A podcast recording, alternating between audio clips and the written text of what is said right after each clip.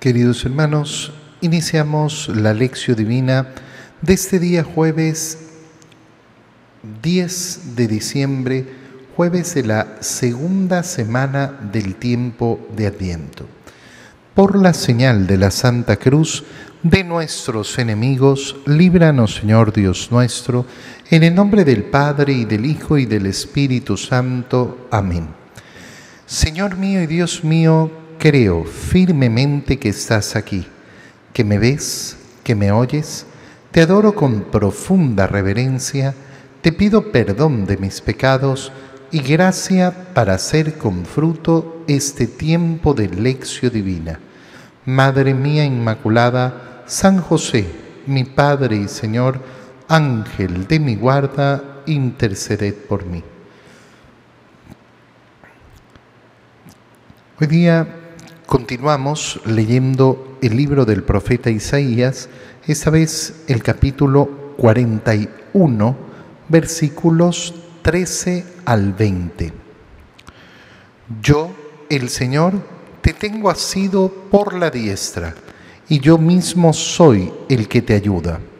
No temas, gusanito de Jacob, oruga de Israel, que soy yo, dice el Señor, el que te ayuda. Tu redentor es el Dios de Israel. Mira, te he convertido en rastrillo nuevo de dientes dobles. Triturarás y pulverizarás los montes. Convertirás en paja menuda las colinas. Las aventarás y se irán con el viento, y el torbellino las dispersará. Tú, en cambio, te regocijarás en el Señor, te gloriarás en el Dios de Israel. Los miserables y los pobres buscan agua, pero es en vano. Tienen la lengua reseca por la sed, pero yo, el Señor, les daré una respuesta. Yo, el Dios de Israel, no los abandonaré. Haré que broten ríos en las cumbres áridas y fuentes en medio de los valles. Transformaré el desierto en estanque y el yermo en manantiales. Pondré en el desierto cedros, acacias, mirtos y olivos. Plantaré juncos en la estepa, cipreses, oyameles y olmos, para que todos vean y conozcan, adviertan y entiendan de una vez por todas que es la mano del Señor la que hace esto, que es el Señor de Israel quien lo crea. Palabra de Dios. En la lectura del libro del profeta Isaías del día de hoy podemos contemplar esa idea de profunda confianza a, la cual nos, eh, nos invita el Señor. y esa profunda confianza que permite una transformación profunda del corazón. Vamos a ver cómo efectivamente se nos va a presentar hoy día esa imagen de Juan el Bautista como un modelo insigne, pero además de ese modelo insigne, se nos va a presentar también una idea preciosa que es abrir nuestros ojos a la grandeza de la gracia que hemos recibido. Y para entender eso es que justamente estamos leyendo, eh, leyendo esta lectura del profeta Isaías. Yo, el Señor, te tengo asido por la diestra. Yo soy el que te ayuda. El día de ayer partíamos con la idea de reconocer a ese Dios creador. Y cuando hablamos de Dios creador, no hablamos simplemente de aquel que ha creado las cosas, sino aquel que las sustenta, aquel que las mantiene. Yo mismo soy el que te ayuda. Yo te tengo agarrado por la diestra, te tengo agarrado de las manos. Verdaderamente es el Señor el que sustenta la creación.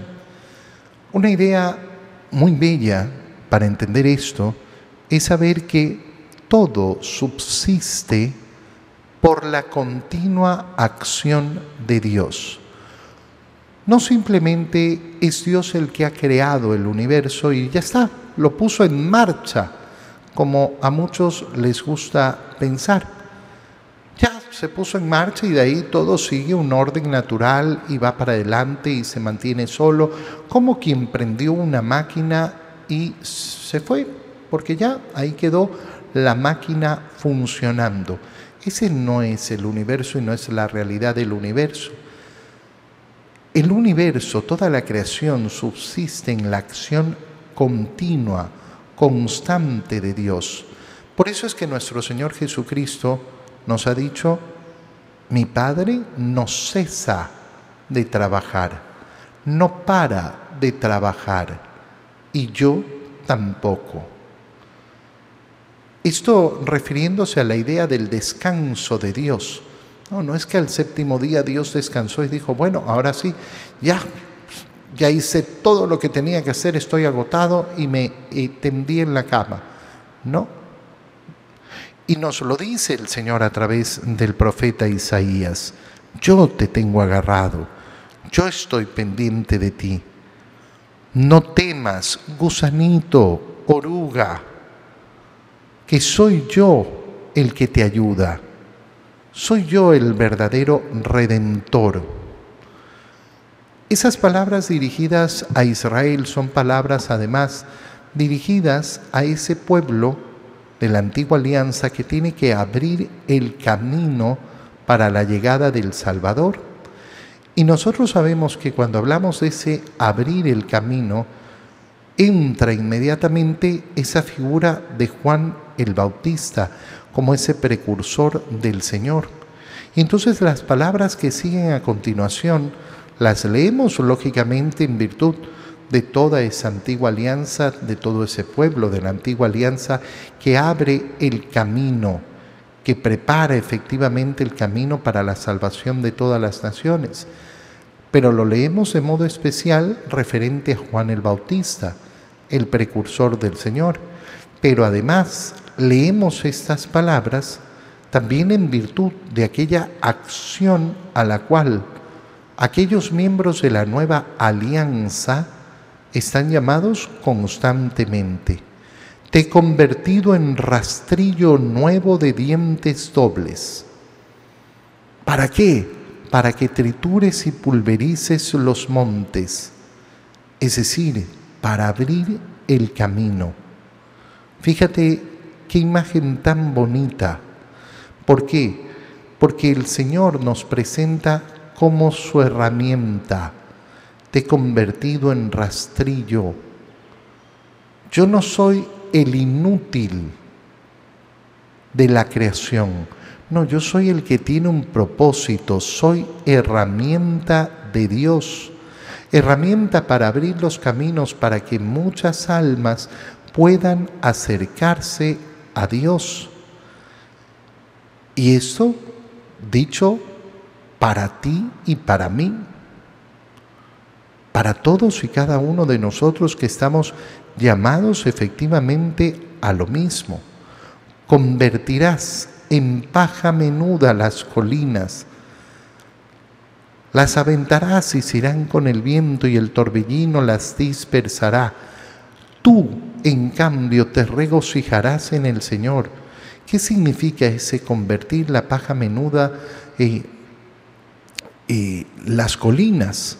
Significa que efectivamente vamos a desbrozar todo aquello que nos sirve para permitir efectivamente esa cercanía con el Señor el poder caminar el verdadero camino del Señor, todas esas preocupaciones que parecen tan grandes, todas, todas esas actividades, todos esos conflictos, todas esas dificultades que tenemos, yo como rastrillo del Señor, convertiré en paja todos esos problemas se irán con el viento.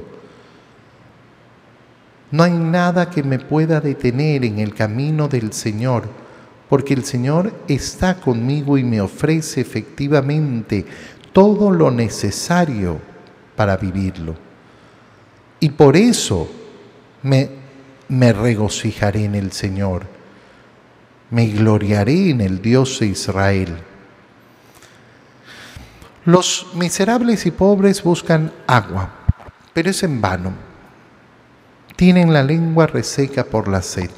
Con esta idea, lo que inicia en este momento de la lectura del profeta Isaías es darnos cuenta que toda acción que realiza el ser humano sin la presencia de Dios es inútil, es verdaderamente inútil. Oye, a veces como el universo funciona tan bien y como Dios interviene constantemente de un modo misterioso y de un modo oculto las mayorías de veces.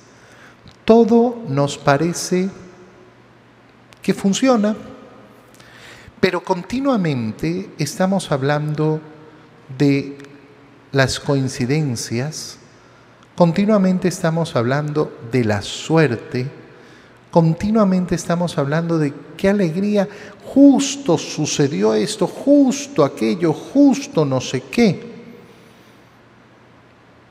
Mira, este mundo no funciona como una ruleta donde, bueno, si cayó la pelotita donde tenía que caer muy bien, pero a veces no. Y este mundo no funciona de acuerdo a la suerte. Aquellos que creen en la suerte y que tienen una fe muy poderosa además en la suerte, ¿qué son? Son unos miserables y unos pobres que buscan agua, pero en vano. Siempre van a tener la lengua reseca por la sed. Es el Señor el que nos da la respuesta. El Dios Israel que no nos abandona. Él es el que hace que broten ríos en las cumbres áridas y fuentes en medio de los, baños, de los valles él es el que transforma el desierto en estanque y el yermo en manantial. Qué bonito contemplar aquello que se llama la providencia divina, es decir, aquella acción casi oculta a los ojos del hombre, pero constante de Dios en nuestra existencia. Es un bello día en medio de este tiempo de adviento para pedirle al Señor, Señor, ya que este tiempo es tiempo de luz, ya que en este tiempo queremos que la luz crezca hasta llegar a esa que es la luz del mundo, Cristo nuestro Señor, tu Hijo.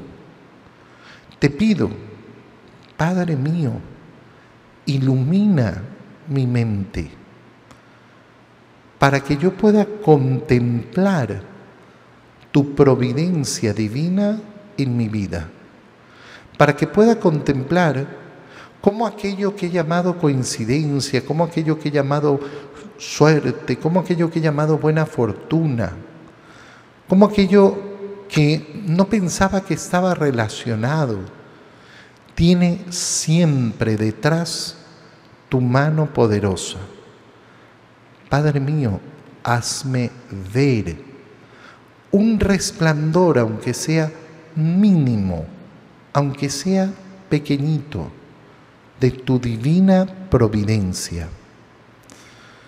Pondré en el desierto cedros, acacias, mitros y olivos, plantaré juncos en la estepa.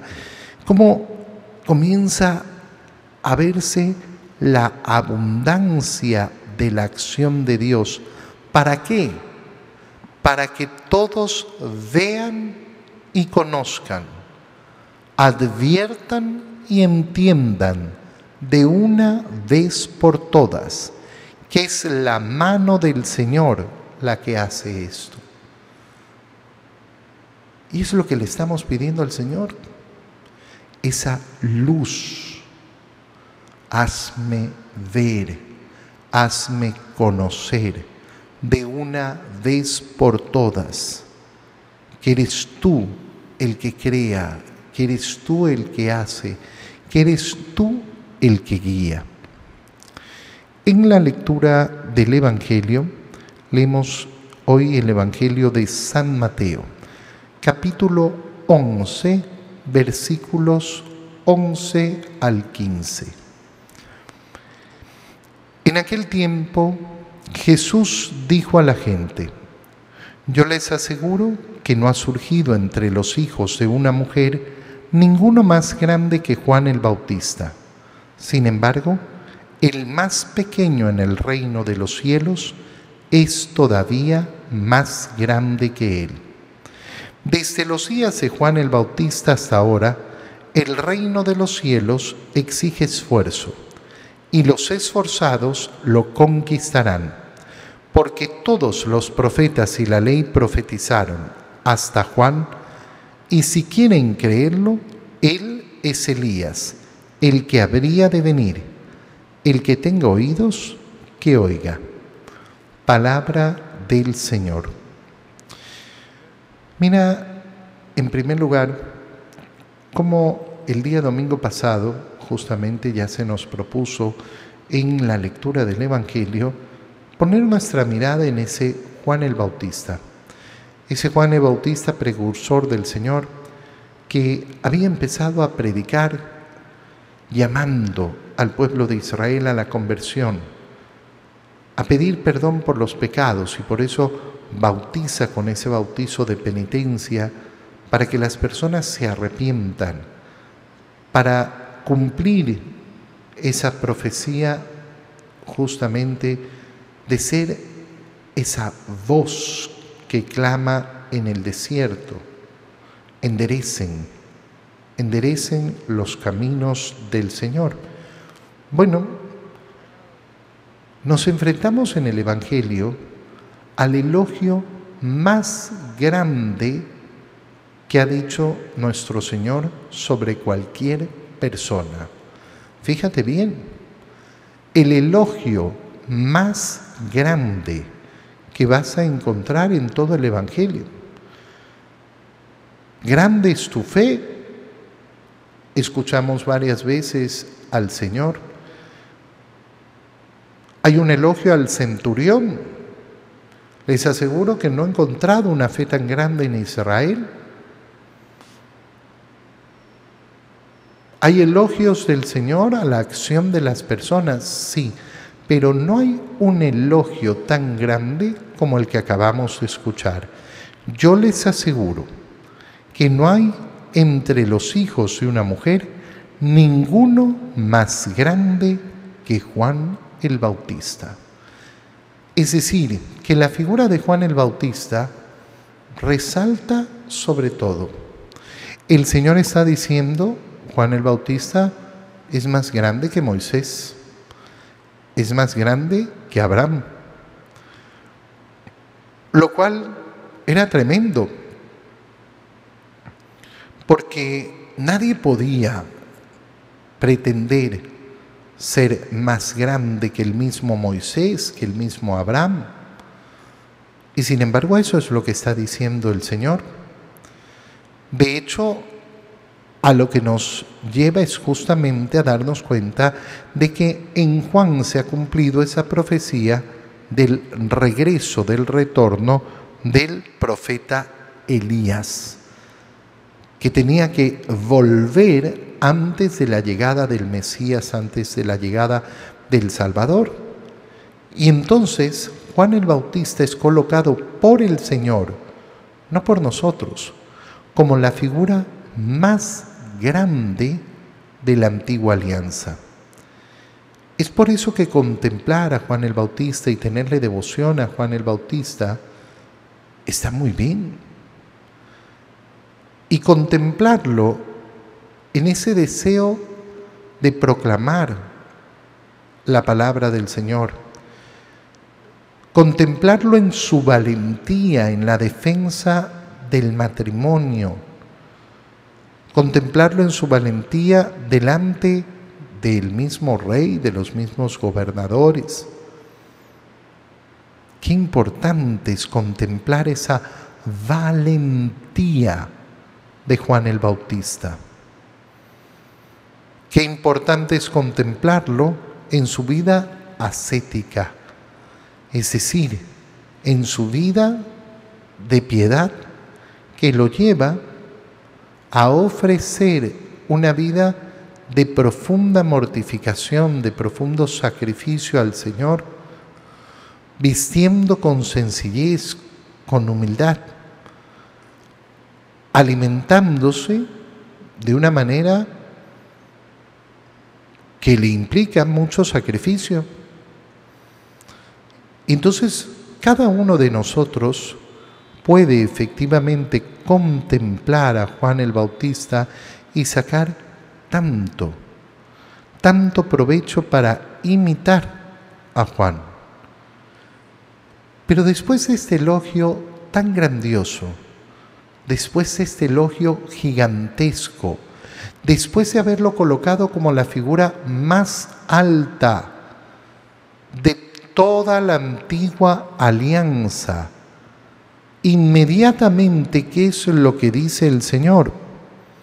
Sin embargo, el más pequeño en el reino de los cielos es todavía más grande que Él.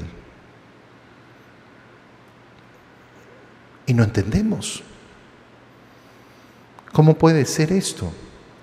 ¿Cómo puede ser que el Señor hable de la grandeza de Juan el Bautista y lo coloque efectivamente? No hay entre los hijos nacidos de una mujer ninguno más grande, ninguno. Entonces, ¿cómo es que inmediatamente, pero en el reino de los cielos, el más pequeño es mucho más grande que él? ¿Acaso está diciendo que Juan el Bautista no participa del reino de los cielos? ¿Acaso está diciendo que quedó excluido del reino de los cielos? No. Pero resulta que esto se entiende a la luz de la gracia de la redención que nos ha ofrecido el Señor. Fíjate bien, porque esto es importantísimo.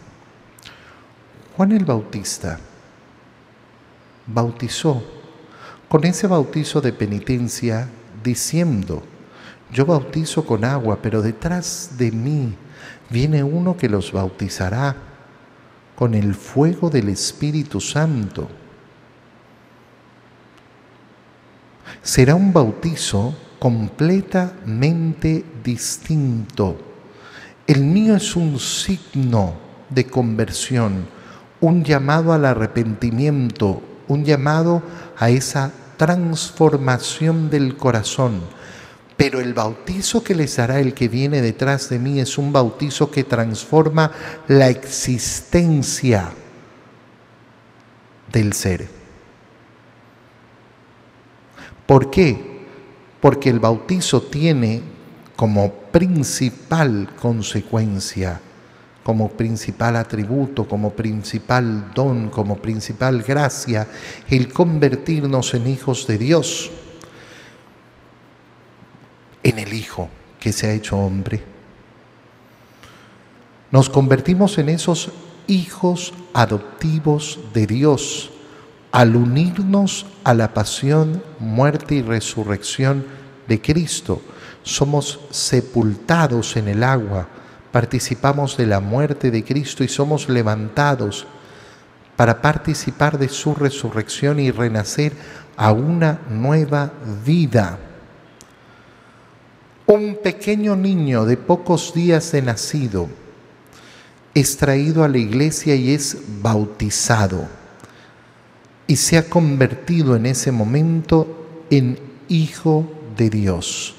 Y a lo largo de toda su existencia, de su vida terrenal, pero no solo, a lo largo de toda la eternidad a partir de entonces, será hijo de Dios. Aunque se vuelva un hombre perverso, malo, terrorífico, aunque se condene por sus acciones y pase la eternidad en el lugar de castigo, aún en el lugar de castigo seguirá siendo hijo de Dios, porque el bautizo no se saca con nada, no se borra con nada, porque depende de la fidelidad de la palabra de Dios que ha dicho, tú eres mi hijo. Ese pequeño niño que a los pocos días fue bautizado, ya es más grande que Juan el Bautista. ¿Y por qué? Porque Juan el Bautista no pudo recibir ese bautizo. Y vivió toda su vida en la tierra apegado a la voluntad de Dios, por supuesto, pero tuvo que morir y esperar, como esperaron los antiguos profetas y todos los santos de la antigua alianza y todos los hombres y mujeres fallecidos antes de Cristo, tuvo que esperar que se abriera el cielo. Y el cielo se abre con la resurrección del Señor. En este mundo no participó de esa gracia de ser hijo de Dios. Claro, ahora se entiende. ¿Por qué el Señor ha dicho, claro, Juan con sus acciones, con su vida, es el más grande de los nacidos de mujer? Pero resulta que lo que yo les he ofrecido en el reino de los cielos supera absolutamente eso. Para entenderlo todavía con más claridad, Fíjate bien, Juan el Bautista, que bautizó a tanta gente que iba a buscarlo en el Jordán, para que se arrepintieran, para que pidieran perdón de sus pecados, nunca pudo acercarse al sacramento de la confesión. Nunca pudo efectivamente tener esa gracia gigantesca, ese regalo tan bello de entregarle mis pecados a Jesús y saber que Él los hace suyos, que me libera de la deuda que tengo por ellos y que salgo entonces de la confesión purificado, renovado, vuelto a mi condición de pureza que tenía en el bautizo. Juan el Bautista, que defendió hasta la muerte la verdad, porque por defender la verdad sobre el matrimonio fue que le cortaron la cabeza. Nunca en su vida terrena pudo recibir en su boca, en su lengua, esa lengua que fue valiente y proclamó la verdad, el cuerpo y la sangre de nuestro Señor, la Santísima Eucaristía es el más grande de los nacidos de mujer y sin embargo el más pequeño, un niño de siete, ocho años, que ha concluido su preparación, abre su boca y recibe al autor de la vida, recibe al que es el único rey. Esa gracia no la tuvo Juan el Bautista. Por eso es que la invitación del Señor es muy sencilla. Abra los ojos. Abre los ojos y fíjate en las enormes gracias que te doy. Se está cumpliendo efectivamente cada día aquello que hemos leído en la primera lectura yo estoy contigo, gusanito. Mira todo lo que hago, mira todo lo que te doy. Mira cómo transformo tu existencia. El reino de los cielos, dice el Señor además, exige esfuerzo. Recuerda eso, ¿eh? Porque nosotros recibimos la gracia como un don gratuito, inmerecido. Lo reconocemos todos los días en la Santa Misa antes de comulgar. No soy digno. Yo no recibo la comunión por mi dignidad, sino por la grandeza de Dios. Pero eso no implica que el reino de los cielos no exija esfuerzo. No, siempre exige esfuerzo. Hay que conquistarlo. Qué bonita palabra. Yo tengo que conquistar el reino de los cielos.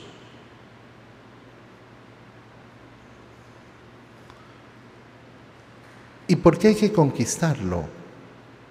Porque el Señor quiere verdadero amor. Verdadero amor. Y el verdadero amor no es como lo que pretende mucha gente, simplemente un dejarse estar en los sentimientos. El verdadero amor exige trabajo. El verdadero amor requiere empeño. El verdadero amor se vive con sacrificio y sacrificio constante. De nuevo, Pidámosle al Señor, Señor, dame la luz que necesito para entender la grandeza de lo que me estás diciendo hoy con estas lecturas, para entender la grandeza de tu acción constante en la divina providencia y para poder dar gracias, gracias profundas por todos los dones, por todos los regalos, por todas las maravillas que me has dado a mí, que soy miembro de ese reino de los cielos inaugurado con tu venida gloriosa. Te doy gracias, Dios mío, por los buenos propósitos, afectos e inspiraciones que me has comunicado en este tiempo de lección divina.